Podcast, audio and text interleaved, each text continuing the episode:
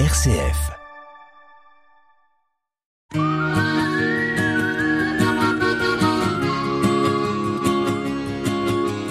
Un billet d'humeur chaque semaine que Nathalie vous propose pour vous interpeller, vous questionner sur une action, un événement vécu ou sur ce qui va se vivre, sur les conséquences de ceci, pour nous permettre aussi d'avoir différents éléments, d'ouvrir notre regard, c'est dans Sollicitez-vous.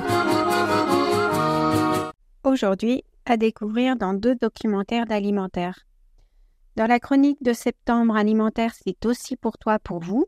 En voici un complément. Nous avions évoqué Côte d'Ivoire, Toxique Afrique, un petit documentaire de 24 minutes. Le partenaire du CCFD Inades Formation, qui est mentionné dans celui-ci, est particulièrement engagé sur les enjeux liés aux pesticides. Il a d'ailleurs co-organisé la campagne Conscience alimentaire lancée en 2021 visant vraiment à attirer l'attention sur cette toxicité des pesticides chimiques de synthèse. Et en étant en lien avec les producteurs pour s'orienter vers des intrants bio, en étant en lien avec les autorités publiques pour faire respecter les normes de sécurité et d'utilisation de ces pesticides, enfin de tous les pesticides, et de traquer les pesticides interdits par la loi.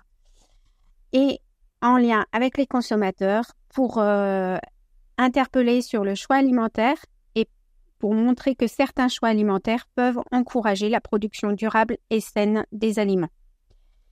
Alors, c'est-à-dire que ce partenaire Inades Formation ne sensibilise pas seulement les paysans paysannes sur les dangers d'utilisation des pesticides, il est en lien que ce soit au niveau politique ou au niveau consommateur euh, pour que des choses changent. Au Burundi, Inades Formation, avec l'appui du CCFD, a d'ailleurs édité un guide sur les biopesticides et collabore à des recherches agronomiques pour trouver des alternatives aux pesticides de synthèse.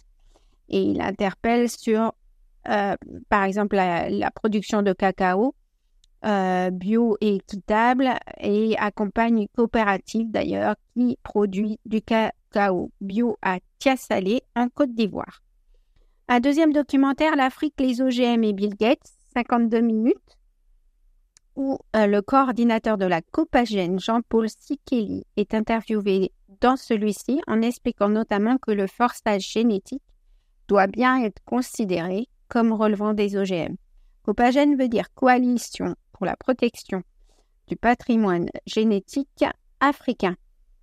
Euh, donc c'est un mouvement associatif citoyen qui regroupe de nombreux acteurs de la société civile, des organisations paysannes, des ONG, des associations de développement, des consommateurs, des mouvements des droits de l'homme, des, femmes, des jeunes, etc. En 2017, grâce à une étude qu'ils ont sortie, euh, qu'ils ont révélé, euh, le, coton, le coton BT et nous, la vérité de nos champs, au Burkina, euh, la Copagène a réussi à faire reculer Monsanto, qui a été contraint d'abandonner cette culture qu'elle avait introduite en 2003.